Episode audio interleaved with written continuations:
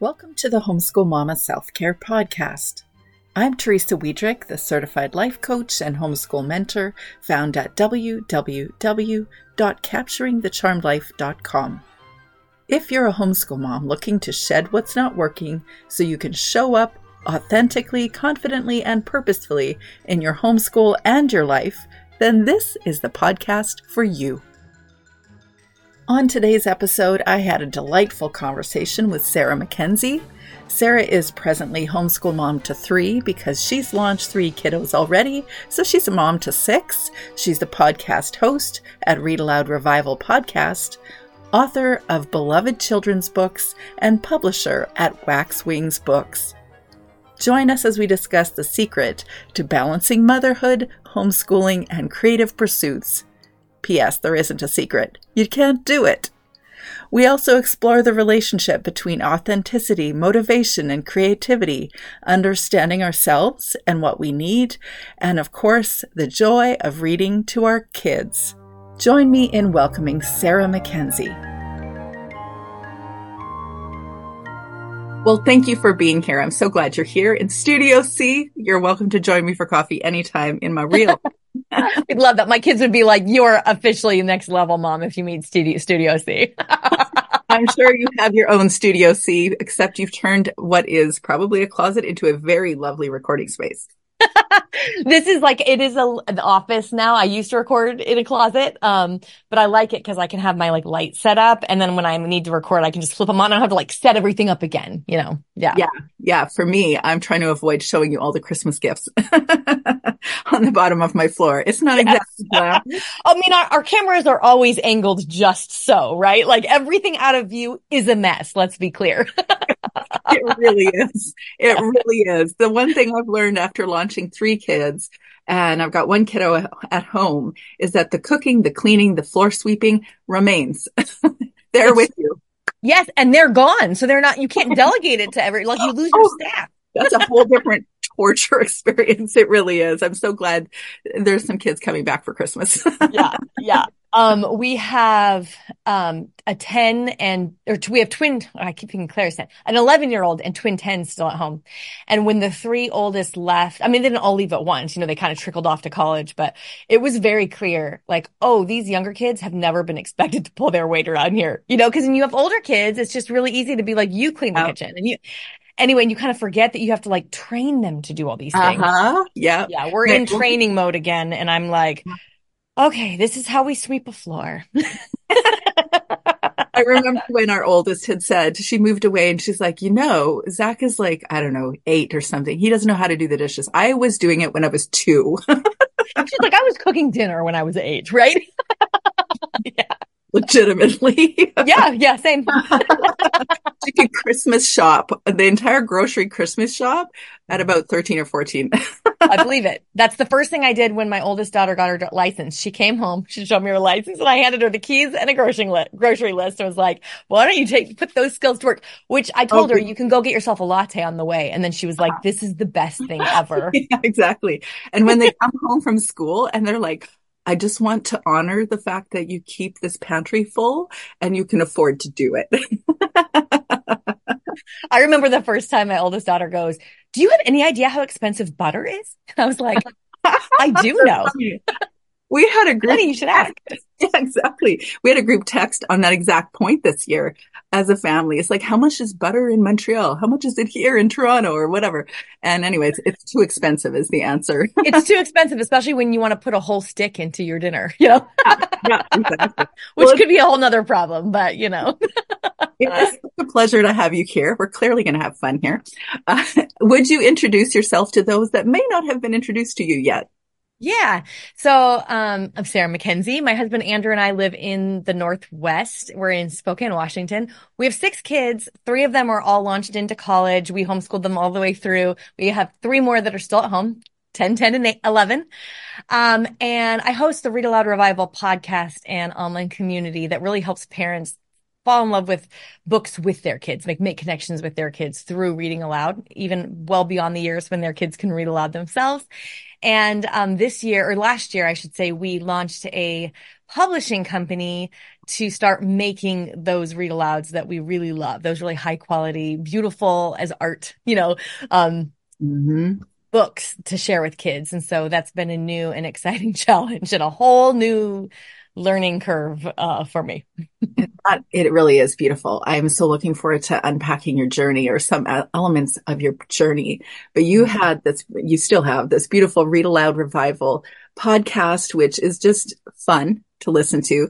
And then you've got this entire community built around that and you do so many amazing things mm-hmm. for and with homeschool moms. And you, you know, you started this podcast. I think you said kind of on a lark. You weren't sure, or maybe it was your husband wasn't sure you could continue it. Cause what, what are you going to, I remember him saying, what are you going to talk about? Like, like read aloud, do it. Like, what are you going to say? And I was like, I don't really know. We'll figure it out. But when I kind of brainstormed ideas and legitimately when I launched the podcast, I thought it would just be a little short short series. Um, I was, I'm always looking for some other project after I have a baby, apparently, because I think I need something besides breastfeeding and diapers, you know, like yeah, something else. Yeah. And so, um, I thought it would be really fun to t- launch a podcast and just do a few episodes. And of all the things I could think of to talk about that would be the most fun, I thought reading aloud has had the most transformative impact on our homeschool. So I think I'll go with that. And yeah. so I just, before I'd even Oh my goodness, Teresa. Before I had even looked up how to start a podcast, um, this is a little indicative of my personality. I shot an email off to Institute for Excellence in Writing to Andrew Pudewa saying like, Hey, would Andrew Pudewa want to talk to me on my podcast about reading aloud? Because his talks on reading aloud had really impacted why we were reading aloud so much. And they wrote back and said, yes. Yes. And I thought, I got to figure out how to start a podcast. Guess what, Sarah? I did yeah. the same thing, but oh, it was seriously. It was Julie Bogart. oh my gosh! Okay, yeah, tell me all about it. Well, I don't know. I'm just like, I wrote this book. I want to communicate this book to the world. And wouldn't it be cool if I could like share it with Julie and, and anyways, and have this yeah. conversation? And it was like, blow my mind that they actually said yes. I could yeah. hardly believe. yeah. And then you're like, oh, I guess I better. But you know what it does is it, it isn't just like, oh, it'd be nice to start a podcast. All of a sudden you're like, okay, I guess I'm figuring this out. And oh. most things are figure outable. So you just Google things and ask questions. And, yeah. yeah. Uh, theoretically calculus too, but I haven't theoretically yet. but podcasting, I, I, had no idea what I was signing up for in that. Partly the back end, you know, technology element, but also this yeah. part, I'm like, this is amazing. Meeting yeah. people from all over the world and really getting to learn from you and also share in just like the wider homeschool community. It's amazing. Yeah, yeah I agree. So the the point of this episode is that you should start a podcast. and a company. All I know. The point is dive in before you know how to do it and you'll figure it out along the way, which is actually how most of us parent anyway, right? None of us are really, we don't have all the answers. You just figure things out as you need to. That's kind of how it works. That's life. that, that is very much the way it is. So it's such a delight to have you here. Um, really, as a homeschool mom, eventually, I do know this: you will have an Etsy shop. you're going to have an Etsy shop, or you're going to start some entrepreneurial adventure. I'm sure. I've heard you say that. I think on Instagram, I heard you say this in the clip where you said, you know, homeschooling moms tend to be entrepreneurial. And you're right. It's like that independent spirit that makes you go, you know, I think we could do this education thing. It's like the same thing that goes, Hey, wait, I think we could build this thing that I want in the world, but I can't find anywhere, you know? Exactly. Yeah, it is. And I, I know we have different journeys to that, but for me, I saw that, oh, this, this school thing isn't really working in the way that I thought it would for my kids. Yeah. And, um, and it didn't work for me for various reasons. And it didn't work for my husband despite being valedictorian. So then I'm like, you know what? This is not really what I want for my kids. I want more freedom. And there's so many things that I wanted. But then I start to do it with my kids and I do it in a very classical, very private school way. So I really just brought my private school in my home. And then I insisted we do it in a certain way and then realized that's not working. And, uh, and by year three or four, I'm like, well, we'll just radically unschool. So we shifted for six months to that. And then we came back to eclectic, which everyone does after a while. And then it was kind of, you know, we figured out our way.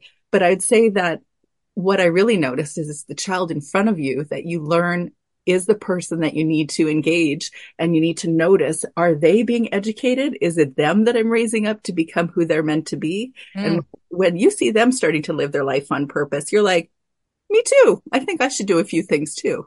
That's right. Oh that's such that's so beautifully said. Yes absolutely. That is my experience. And that was my journey to that, tapping into creativity and believing that I could do things that were outside the box. Isn't this such a delightful conversation? I love chatting with Sarah Mackenzie. She is just so much fun. Enneagram Type 7, but you'll hear about that in a minute. At the time of this podcast release, I'm also going to release a special giveaway, partly because Sarah has offered me a beautiful copy, in fact, two copies, so you'll see two giveaways this year, but a beautiful copy of her book, While Everyone is Sleeping, written by her and illustrations by Gabrielle Grimard. And it is gorgeous. Listen to this. Just before morning light, little shrew is awakened by the moon. A mysterious fragrance leads her to a garden of moonflowers where moths flutter, crickets hum, and frogs and peepers keep the beat. Join Little Shrew's merry romp in the moonlit garden in this bedtime story for adventurous souls. It is a beautiful offering from a homeschool mom and an entrepreneurial adventure she is having in her life. It is such a delight listening to her podcast, Read Aloud Revival, then watching her begin her writing and publishing journey into Waxwing Books and this second offering while everyone is sleeping.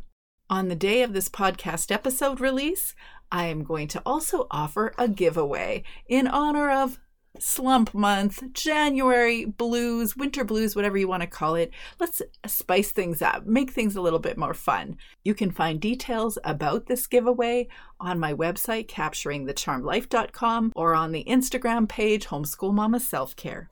In the giveaway, I'll offer a gratitude journal that I've created for homeschool moms. It'll either be the gratitude journal or the wellness journal for homeschool moms. Include a copy of my book, Homeschool Mama Self Care, Nurturing the Nurturer, and uh, of course, a bar of the best chocolate in the world, or at least the best chocolate I've ever tasted in the world. And that would be Lindt Sea Salt Dark Chocolate. So if you'd like to enter to win, head over to my website, capturingthecharmedlife.com. In this episode, Sarah and I have a discussion about how homeschool moms typically move toward entrepreneurial directions, and uh, that has been true for me as well, as you know. Though I speak about other homeschool moms beginning their Etsy shops, I started one too. of course. So it's not that old, but I have put all of my journals and resources onto the Etsy shop. And in true homeschool mom entrepreneurial spirit, just this past weekend, I offered my kids an opportunity to create, design a few products that you might be interested in. So I'm super curious to see what they'll put up into the Etsy store. I guess you can say once a homeschool mom, always a homeschool mom. Yep, that would be me. So you're welcome to go check out my Etsy shop, Homeschool Self Care, to discover what my kids create and design for a homeschool mom to help you nurture the nurturer. Okay, so let's head back to the episode so I can share a little bit more of delightful Sarah with you. I want to hear about your story. You went into podcasting on a lark and you just went, huh, let's talk about you know, read alouds. Let's let's invite Andrew, which you have actually had many conversations with now. Yeah. and, and so your journey from there to writing, I mean, I'm guessing writing was preceding all of this, and then you moved into publishing. Yeah. So actually, um, about the same time that I launched the podcast, a little before that, I wrote a book and self-published it called Teaching from Rest. And yeah. it was really, it started as a series on my blog. Um, yeah. back then it was 2014. A lot of people were doing like 30 days to fill in the blank, you know, like 30 days to whatever. And then you post on your blog every day. And yeah. I thought, um, so here's what happened. I'm pregnant with the twins. I have, um, let's see, how old were they? They would have been something like, uh, 12, 10 and eight. and then a, a one year old because Claire and the twins are very close in age. Um, pregnant with the twins, and I'm cleaning out my eight year old's closet, and I'm listening to a a conference talk. Um, it was all actually about how to teach literature, but at the very end, I was kind of half listening, you know, but like at the very end, the interviewer said, what would you say to um if you could only say one thing to a homeschooling mom what would you say? And the man who was being interviewed said teach from a state of rest. Mm. and i laughed out loud. I was like this dude has no idea what he's talking about. Like what? As i'm cleaning out his closet. I'm pregnant. I'm crying you know? Like, overwhelming. Um but it's something was like wait what would that look like so i started a blog series called 30 days of teaching from rest and then it became it, i turned it into a an ebook that I sold on my website.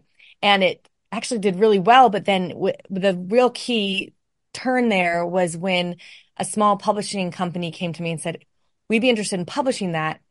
Um, do you want to make it like it needs to be a little more robust than just a collection of blog posts, you know? And mm-hmm. so we, so then that book, um, ended up being published. And then I launched the podcast. Um, I do have a little bit of a thing. this is very clear, right? I go a little manic maybe after the kid, I have a baby. Um, it's, I'm sure it's tied to like postpartum depression, all that stuff. Um, because that was a thing as well, where like I do a lot, like I, I, I go into hyper like like productivity mode, and so I did. I actually really did write that book and then launch a podcast, and my twins were like six months old. That seems a little wow to me now. I don't um, anybody else that would do that, but no more babies for you. yeah, right. They were the last ones. Can you? Yeah. Uh, and they're 10 now. Um, so then, um, where was I going with that? So the, oh, so then the, the company that published it said, would you like to come speak? I mean, we think you'd be like good to come speak at the conferences we're speaking at. I laughed on the phone.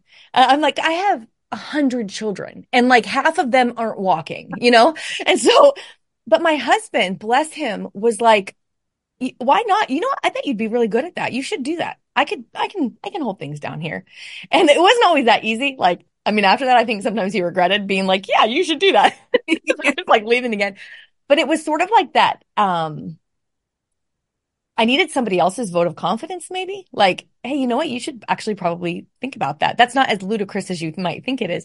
So then, um, I started speaking a bit at homeschooling conferences and then, um, the podcast, Read Aloud Revival podcast ended up being, so now at this time, I have a blog where I was mostly doing like some homeschool stuff. I was posting about all kinds of things, gluten free, because we're all gluten free. So that kind of stuff. And like just normal bloggy kind of stuff. And then I had just done this book, right? And then was starting to speak a little bit and this podcast, but the podcast is the thing that was getting the most traction. And it was also the thing I was having the most fun with mm-hmm. because it was talking about books, which is my favorite. Yeah it's I'm an extrovert and I'm home all day with my children. So it was like I get to do this like I'm doing with you right now. and I loved it. And so um at about that time I also kind of reached something of a breaking point where it was like I realized, you know that phrase like their eyes were too big for their yeah stomach. Is that what they yeah. we say? Yeah, but like if you put too much food on your plate. So that's how I am with life. uh-huh. like my eyes are too big for my energy or something. Uh-huh. And I read the book Essentialism by Greg McKeown. Yes. It's on my homeschool mama reading list. it's so good, isn't it? So good. So good. Yeah. There's so many applications for homeschooling too. And I really felt like, oh, I'm doing, I'm doing too many things. So I ended up um, deciding to shut down my blog. I'd actually, oh, I forgot. I had started a whole nother website with a couple of friends too at the time called Scholé Sisters, which is still going, but I stepped away from it. Um, so I'd started that, pulled some friends in to do it with me then I just gave it to them. Was like, you know what? I actually have to, I have to do less. So, and I decided I'm just going to do the podcast, not because it really made the most sense is definitely not what like most people who had, if they, if they had heard of me at all at that time, they, it was from teaching from rest. It was not for the podcast, but I was like, but this is what, where I'm finding the most joy. So I think I'm going to stick with it. And then, um, I kind of put all my eggs in that basket. And then I ended up writing uh, several years later, I ended up writing a book about reading aloud called the Read Aloud Family that yeah. got, um, published by Zondervan. And now, I mean, that's what I do. I talk about read aloud. reading aloud is the thing that I, um, talk about. Wow. everywhere. Yeah. So beautiful. So Enneagram three. I am an Enneagram seven. Oh, well, you're, of course you are. You're so much fun. of course you are. but it is, I have a lot of, I mean, I remember the first time I did the Enneagram, I was like, I mean, I have a lot of, there's a lot of three. I think it's, um, I think I have, I, I mean, I think what some of the things that threes and sevens have in common are like that energy and like, I just, I, I do, I don't know if you do Strengths Finder. Have you done anything Oh, with Strengths Finder? Yeah, it's been a Okay, so one of my top strengths, you know, my top strengths are like woo and positivity. So those all match the seven, but also focus is really high up there. And I think so a lot of times, um, I've been asked before, like, are you an Enneagram three? But I think, um, I think it might have more to do with like motivation. Like Yeah. I'm not that motivated to do things when they're not fun. Okay, well, cha-ching, you're a seven. I have a daughter who's a seven. Okay. Yeah. What are yeah, you? Are you a three? Yes. Yeah. No, I'm a two wing three. Yeah. Oh, you're a two wing three. Okay. Yes. And I think I'm a seven wing, um, eight. That, and I think that wing eight is what also Makes looks like a happen. yeah. Yes. Yes. Yeah. Beautiful. Sometimes I'll, like, it, it'll get a little ahead of me. And I think that's like when I read essentialism, I like to think of it as like your eight is showing, like my eight is showing, like, like a little petticoat, you know? Oh, we can tell that Sarah's eight's gotten a little bit away from her. I, what have you loved about that book? Like, what did you really hear from essentialism?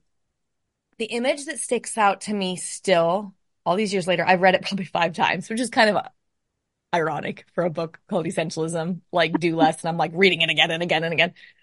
Uh, I have so many notes in the margins. It's Yeah. that image, um, of the circle with 10 like arrows that are all maybe an inch out. You know what I'm talking about?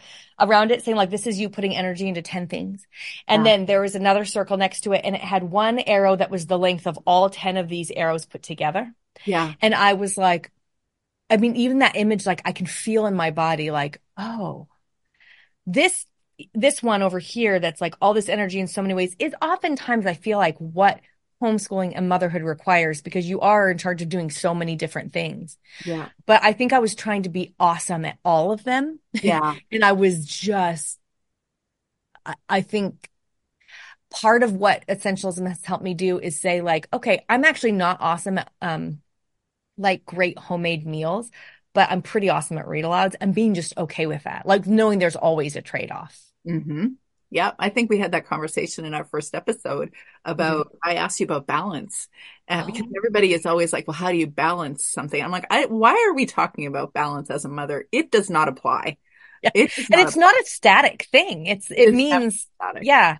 Mystie Winckler will talk about balance. I don't know. I don't remember if we talked about this when I was on last. Uh, as it, like when you're balancing on a bike, it's not that you balance and you're there. It's a, the actual act of balancing is constantly making shifts.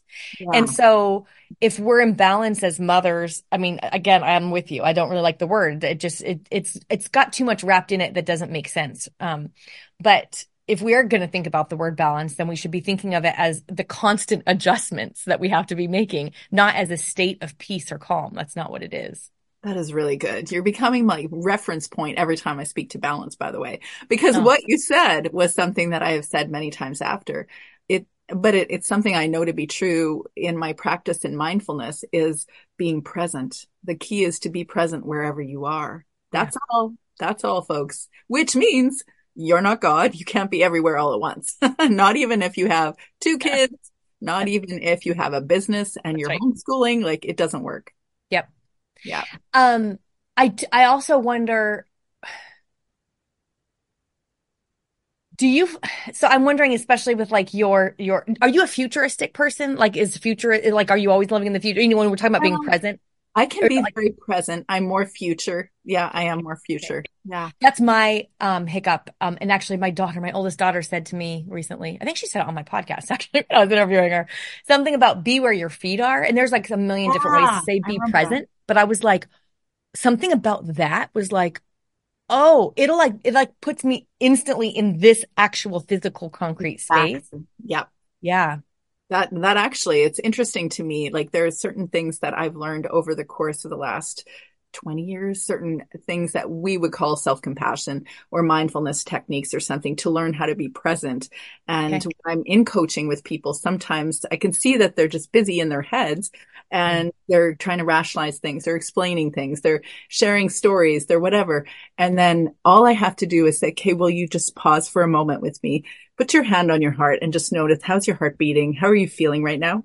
Mm. And then just breathe slowly and notice what's going on in your body. And by the mere act of doing that, we are putting ourselves into the present and feeling Yeah. all of it. And so it's, it's not my instinct, uh, to do that. That's definitely something that I had to learn along the way and get comfortable with because it wasn't a practice I was comfortable with. Yeah. Um, but also it's helped me to get out of my head so that I am actually Yes. here. Um, for years I had on a little whiteboard in my bedroom, I had written, remember you have a body. And my, um, exactly. my daughter was probably eight at the time. This is my now 11 year old. She was like, what does that mean? Like, what do you, what do you, do you forget you have a body? Cause of course a kid doesn't forget they have a body, you know, but like not unless they're angry or like really emotional. And then they absolutely forget they have a body. Right. Well, I felt like I was in a constant state of forgetting. Like I'm so in my head. It's like I forget like, oh yeah, you have this body that number one, you have to take care of. So like when you're Ah. feeling like stressed, you need to go for a walk. Like you Ah. have a body. Uh-huh. Take care of it. And also it, your body is in a place which is right here and right now. It's so, it's a tricky thing for a lot of us. I think that being Oh, present is, Yeah. du- is difficult, but it's, It is. it's one of my things for the next year because Mm. I really want to get better at being where my feet are. Yeah, I really like that phrase. That's a beautiful phrase and it's a powerful technique um to obviously deal with your big emotions because we also as moms are having these huge emotions in response to our kids. Yeah. And also there's just so much energy and even I I hear that you're extroverted. I can feel that you're extroverted and and like you're a 7. So are you allowed to be an, a 7 and an introvert? Is that a thing? I don't know if that's possible. I I don't think it's probably possible. possible. Yeah. I don't know. I mean, I'm sure there's somebody out there. Tell me, like, send me an email. Tell me about Yeah, what it's like. me- yeah, I want to hear too because I have yet to meet that person. But I, I, as an introvert, and I also meet a lot of people that define themselves as highly sensitive people, Yeah. um, that they are also choosing to homeschool, and that right there is a lot. And so we really do need to, even though it is very difficult to do, we need to come away and either practice these little mindful moments or literally leave the house, go somewhere to come away. I don't. Did you have that experience at all as a seven, as an introvert? Yes, because I think um socializing with my kids didn't do it for me. So like I also felt spent because Mhm. and then like my husband would come home and he still makes jokes about this about how for years and years I would be like, "Okay, so what happened at the office?" and he'd be telling me about some conversation and I'm like, "No, no, verbatim." Like I wanted to be there so badly. Exactly. Like I said that too. I'm like, listen, I haven't been with you. And he's like, I've been in a merge all day and I'm dealing with some really high intensity mental health cases. And I would like to leave it there, but I'm like, but I'm bored. So Yeah. give me the but stuff. I need the mental stimulation of a conversation with you, an adult. Yeah. Um, and he would say like a lot of times he would leave for work and I would be standing at the door, like, don't leave me here. So I, I mean, but I can totally see like uh, so many of my introvert friends who say being home with your kids all day is so taxing on your self when you are an introvert. And I also think it's actually taxing on yourself as an extrovert too, especially if, because I don't know if socializing with your five and three and one year old really fills your extrovert bucket. it didn't Ah, fill mine. Beautiful. Yeah. Yes. As much Yes. as we love them, so many amazing memories. The conversation is not quite the same. No.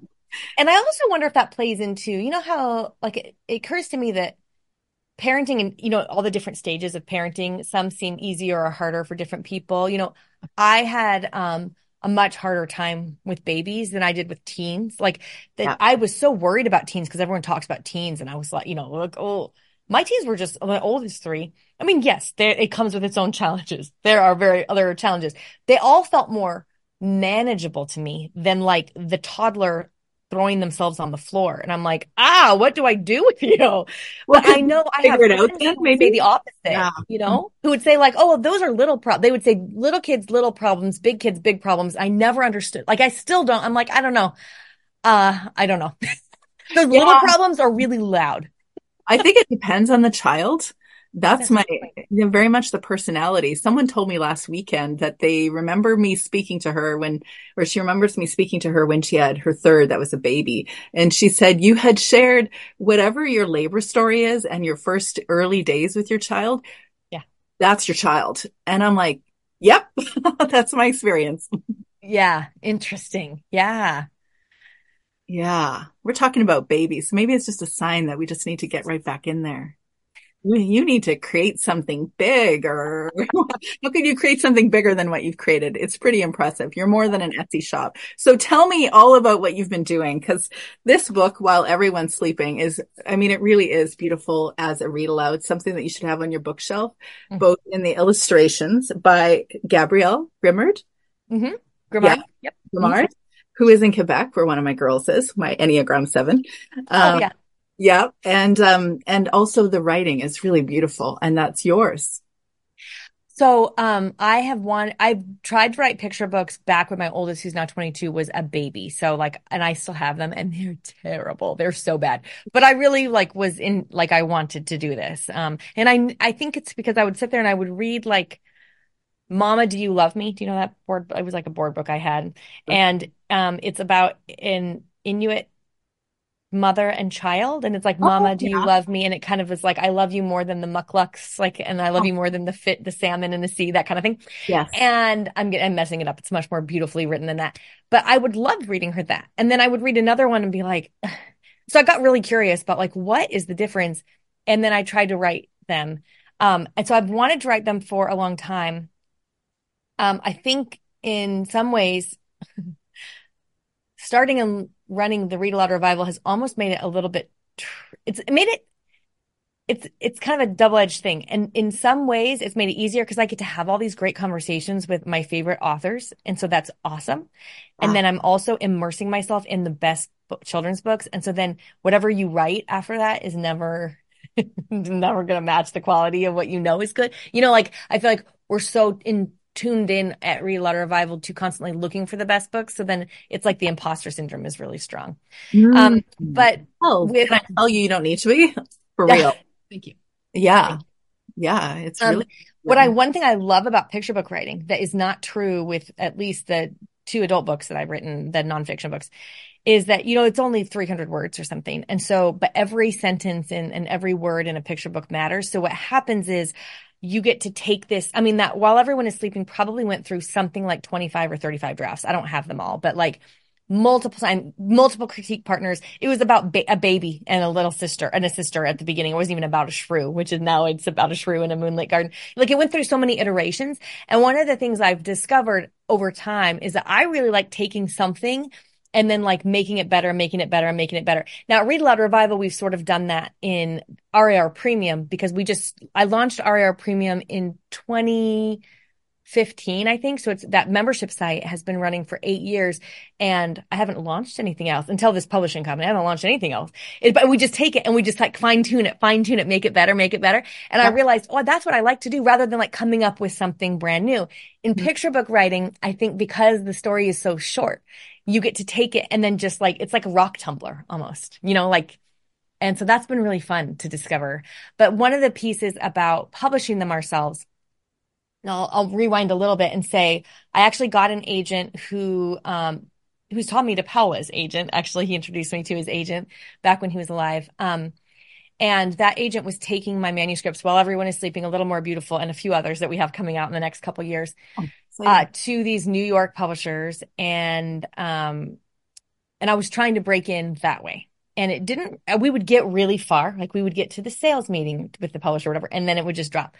Um, that was fine, but I, I mean, at the time I was really frustrated, and now one of the questions that I heard on a podcast back then, and I don't remember which podcast or who said it, but they said like when you encounter obstacles or roadblocks in your goal, and my goal at the time was to get published as a picture book author.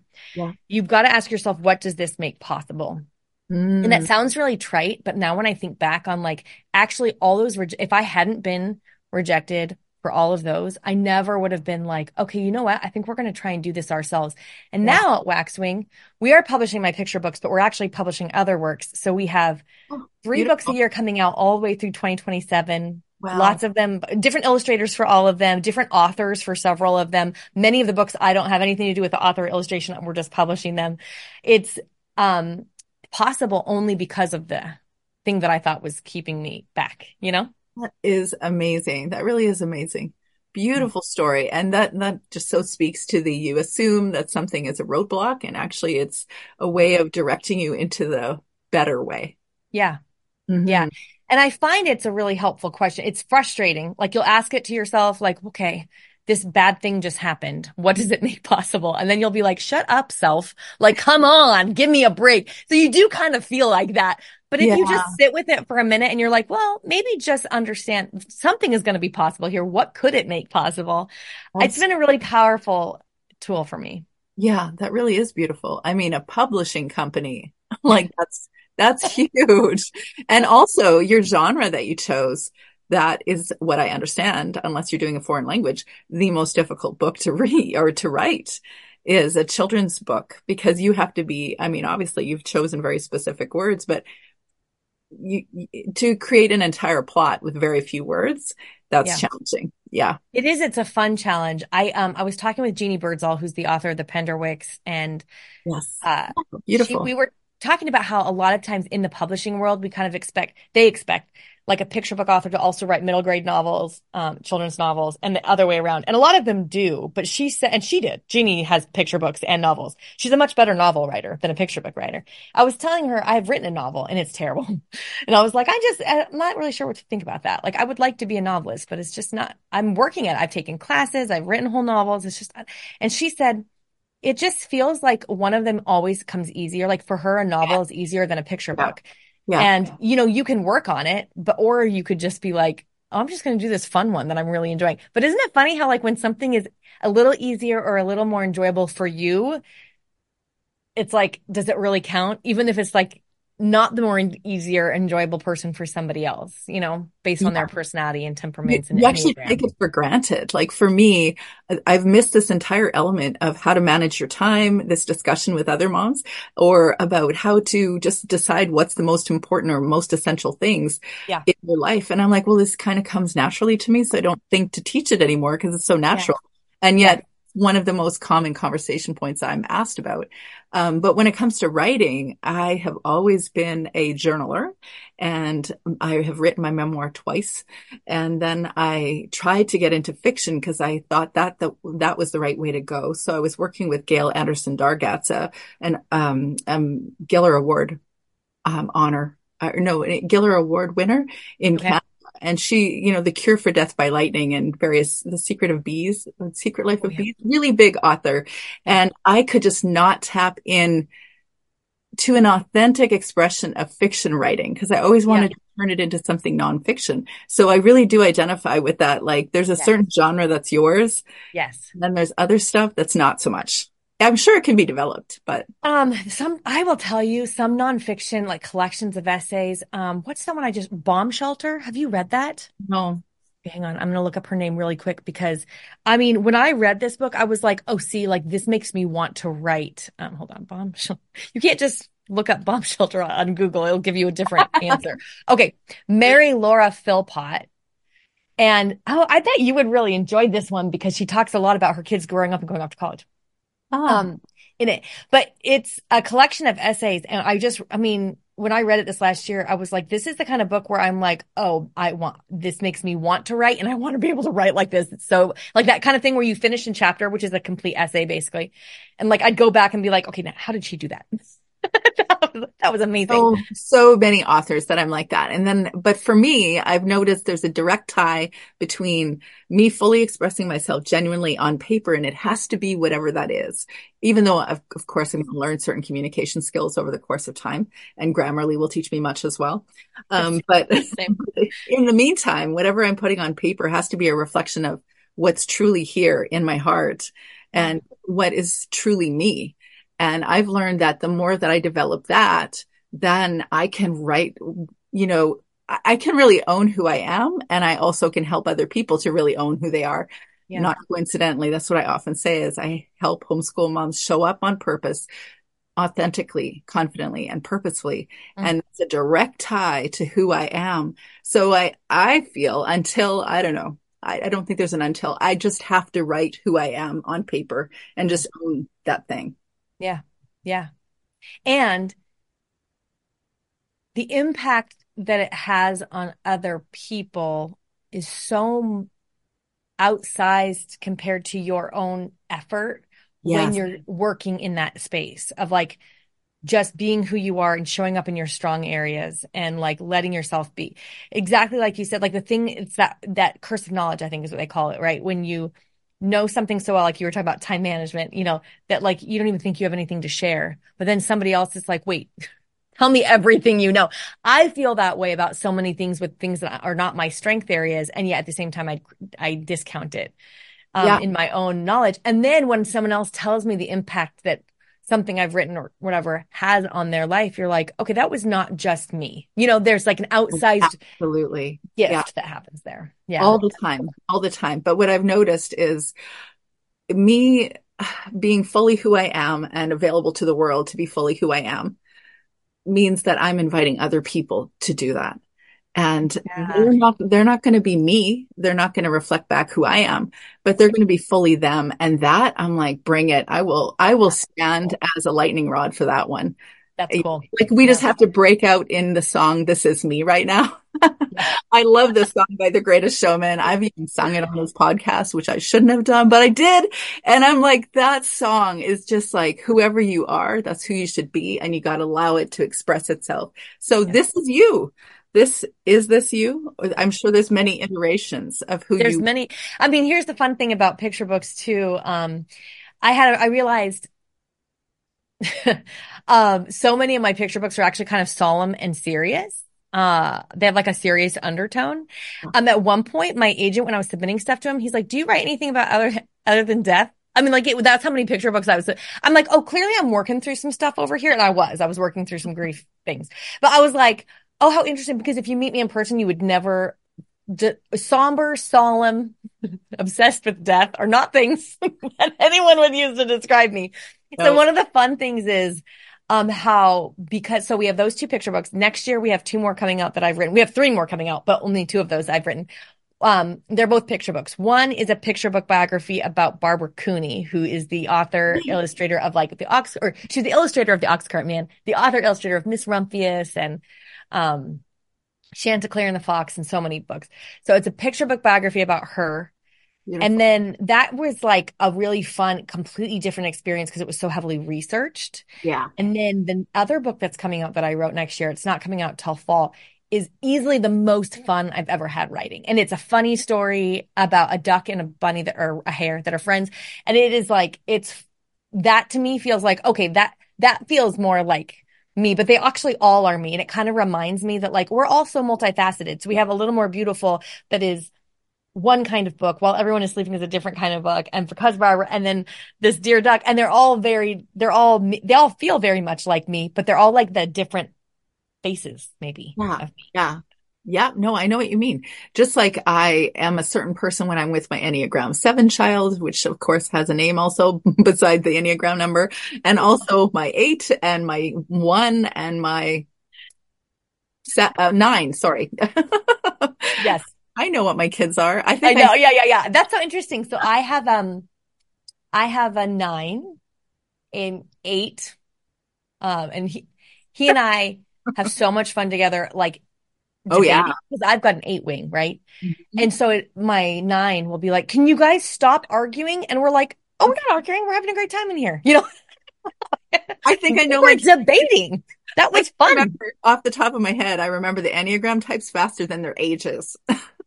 that is so funny. Oh my gosh. Yes. And well, the Enneagram doesn't really change, but their ages change. exactly. I haven't pegged my younger three yet. They're a little young. So yeah. I've got some ideas about what they are. And that, what did I say? I said a nine, an eight, and a five. Um, yeah, that's really interesting. So that's fun. Sure. Yeah. yeah. What's well, your husband?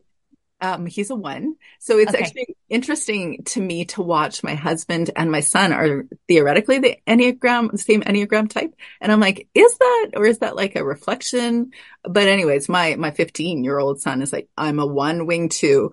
And then he refers to things like, well, but this is the right way to do it. And we, and I'm like, okay, forgot it. You're a one. yeah. Yeah. Yeah. Yeah. Uh, he was actually homesick yesterday and he asked me, my 15 year old is like, would you consider reading to me today? I have such a busy week this week. And I'm like, oh, I have so many things to do, but heck yeah. I'm like, I will stop everything to. When your 15 year old son asks you to read to him. Yeah. yeah. Good call. I mean, I'm like, I miss this. I really miss Yeah. I do. So are you reading in your RAR premium? Yeah. Um, okay. So right now, um, oh my goodness, we just finished. So this isn't what we read for RAR Premium. I just finished this book with my three younger kids. It's called The Dragon and the Stone. It's a, it's a new fantasy, new as in, I think it came out, it might have been this year, it might have been last year. It's a trilogy. It's a fantasy trilogy that I think could be like a really good fit for kids who loved the Green Ember or the Wing Feather Saga. So that Uh-huh. one was really fun. I got to do lots of fun voices, which I really like to do. Oh, nice. Yeah. My husband does read aloud to the kids too. He likes fewer voices, but he likes long series. I am not a fan of a long series because I get really bored. So like after I've finished reading one book, I'm like, and you can read the rest of the series on your own now. But I just started him off because he's never read the Chronicles of Narnia. So I was like, you should read those. The kids have all read, listened to them. It doesn't matter. You can read those a million times and love them. So Yeah. Yeah. Wow. Beautiful. So, but And you're, then myself, for my own fun, I just started listening to Mr. Dickens and His Carol Hmm. by Samantha Silva. It's like a, um, his, it's historical fiction, but it's based on the true story of Charles Dickens writing, uh, A Christmas Carol. And I think it might be the basis of the movie, uh, The Man Who Invented Christmas, which is my favorite Christmas movie. Um, but it's like a fictionalized account. I don't know. It's so good. It's like one of those audiobooks that like it's read in a British accent. That's a man with, but yeah, I mean, hello. so easy for those British folk. I know. yeah. I love that. That is hilarious. Yeah. So for moms who are listening to us and saying, I am homeschooling my kids. I can't even fathom writing a book, let alone a publishing company, but, or tapping into all those little elements of creativity, even creating space to be creative. What would you say to them in order to move into the direction of who they really are and creating time for that? Yeah. I mean, I think uh, one of the things that's really helpful to me is to think of when I'm thinking about like what I want to do with one thing is I, I always knew I wanted to have things that I cultivated outside of my children. Like I want, obviously we're pouring into our children. That's like the most important thing to me. And also I wanted to especially give a model to my girls, especially, you know, uh, that like, is this the kind of life I want you to live when you're older? Yes. And I also, that means that I need to have like other wide interests and things that I'm doing. But like when I'm thinking about what those are, it's like, what makes me feel the most like myself?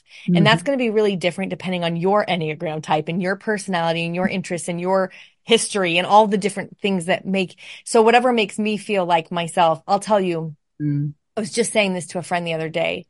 If you ask me, um, to like, what is the, what is like a dream day for you? I can remember a day that I, it was a few years ago. I was speaking at a conference in Florida. I got done at three. And so I was like, I'm in Florida. I'm in Orlando. Like there's one thing I want to do when I'm in Orlando because I love roller coasters and I love theme parks. And I know like half of you watching this at least are like, Oh my gosh. No, no. I took myself by myself in an Uber to Disney World, to Animal Kingdom and rode the roller coaster, the big one there that goes backwards, like Yeah. down the, ba- yeah. Uh, six times in a row. I went there and did the roller coaster and I read, I was by myself. Remember, I didn't have my children with me. So I had my Kindle. So as I'm in line, I'm reading and then going on roller coasters and I'm like, this is heaven. And I cannot tell you how many friends have looked at me like that sounds like the worst possible day. And now I think know you're a seven, a hundred percent seven. Yeah. Yeah. You know the theme park that's in Idaho that's not too far away from you? I should totally know. Silverwood. Silverwood. I have not been on any of those roller coasters. They're pretty, they're pretty intense too. Those, some of those roller coasters are like, Ooh, yeah, I do them. Of Yeah. course I do them all, but Of course, you love it. I, love I do. But like one of the things that makes it really like I was at that conference with other speakers and friends that I knew. Nobody, when I said, you want to go to Disney World with me tonight? They were like, why on earth would I want to do that when I'm not taking my children? Like, no. And I love that we're all so different. So I think it's sort of like figure out who, how you feel the most. I also feel the most like myself when I'm, um, watching Poldark on my couch in the evening or when I'm reading in a bath. So like we're all, we're not like just one kind. I am a seven. And so I am an extrovert, but I need the bath reading time as much as I need the roller coasters or this social time. And I think just sort of honoring like what makes you feel most like yourself. There's no right or wrong answer. So uh, while starting a publishing company might look really splashy, it does make me feel like myself. And but it's no better or worse than knitting a scarf. Like mm-hmm. I actually can't. I don't, actually don't know how to do that. You know. But like, um, I don't know. I just feel like honoring really like how you were made and who you are in the world, and not making yourself assign like a value on whether this is as good or not as good as someone else's thing. It's like there's no there's no value there. It's just there's no like there's no number. You don't assign a metric to it. It's just sort of like isn't it great that our world is full of people who are all being themselves in a completely different way?